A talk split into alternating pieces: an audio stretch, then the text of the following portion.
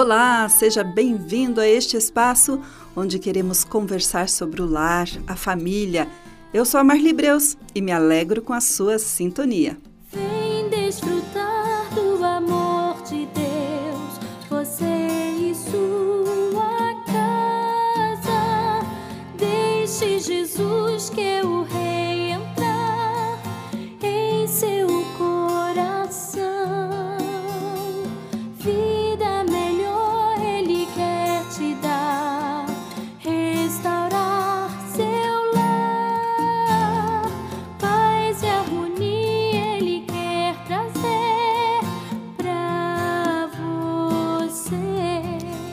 Estou de volta para conversar com você sobre o lar, sobre a família.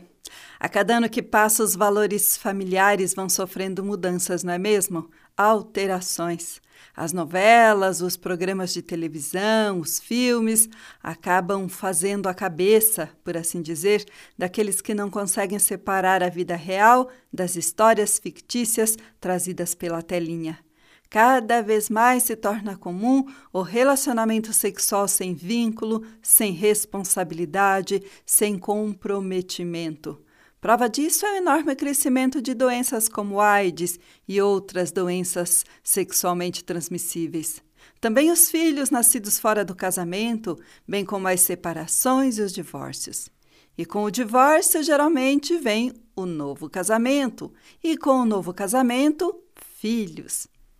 E aí começam os conflitos entre os filhos do primeiro casamento com os do segundo casamento. Conflito entre os padrastos, enteados e madrastas.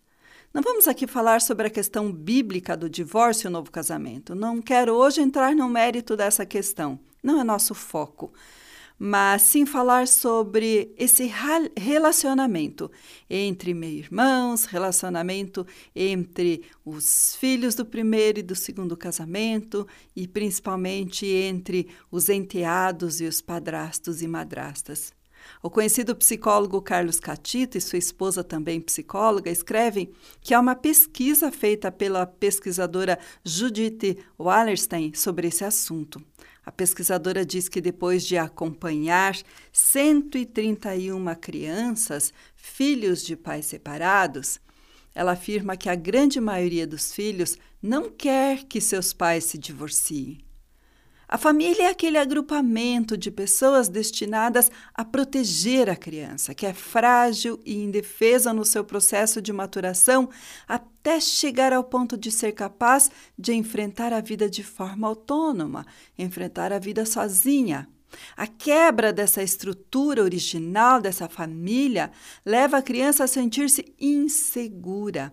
O seu mundinho ruiu, ela fica é, sentindo-se sem proteção.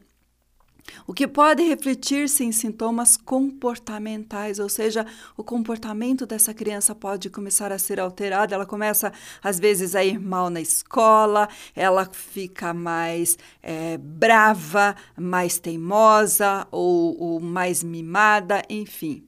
Os filhos acalentam o desejo de que essa estrutura original permaneça intacta para lhes fornecer a estabilidade e tranquilidade necessárias para seguirem seu processo de crescimento.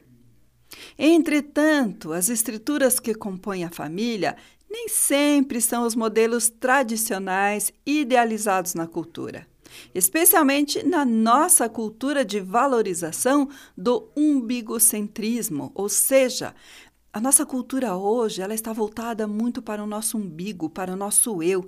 É a minha felicidade que importa, é o meu eu que importa, eu tenho o direito de ser feliz. É isso que a gente mais ouve.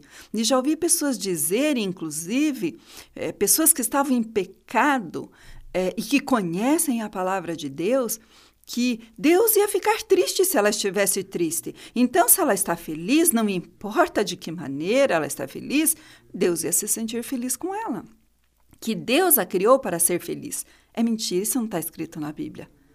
Deus nos criou para sermos é, pessoas que agradam o seu coração.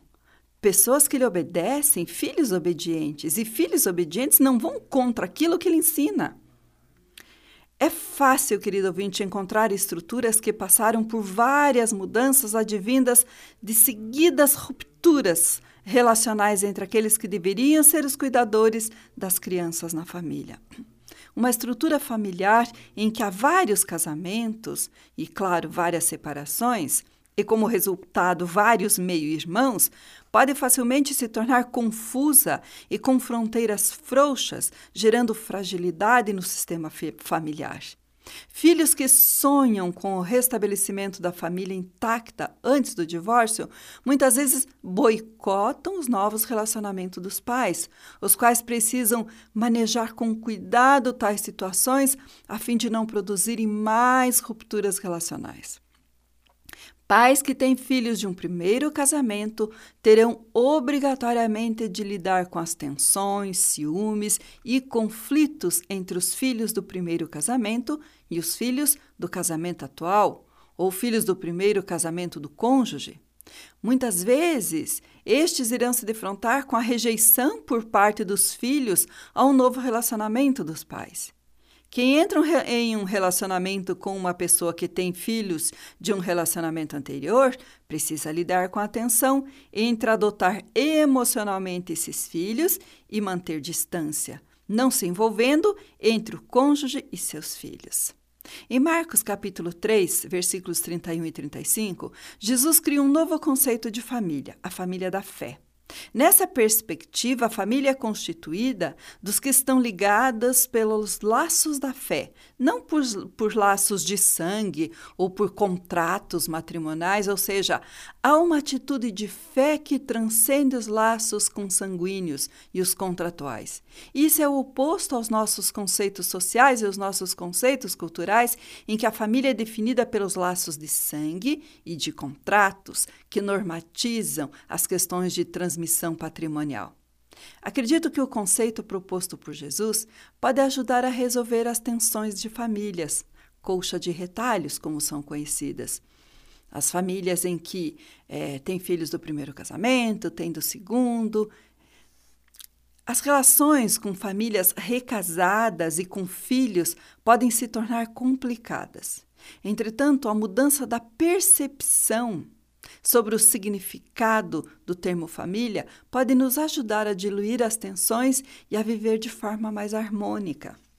Como eu disse no início, eu não vou entrar no mérito do assunto divórcio e novo casamento, porque a gente sabe que a, a Bíblia é clara sobre isso, mas muitas pessoas torcem o que a palavra de, de, de Deus diz. Independente disso, se há filhos, estes não deixam de ser filhos com a separação, com o divórcio, com o novo casamento do pai ou da mãe. Por isso é necessário sabedoria e discernimento para lidar com essas crianças, com esses adolescentes. Eles precisam sentir-se amados. Sentir-se, é, sentir que mesmo que haja nova família, novos filhos, eles continuam sendo filhos e, como tais, merecem todo amor. Então lembre-se: se você de repente vier a se unir a uma pessoa que já tem filhos, seja de solteiro ou do primeiro casamento, você precisa aprender a amar essas crianças. Eles precisam sentir-se amados. E, ao mesmo tempo, você não pode se opor, é, em, se pôr entre eles e os seus pais.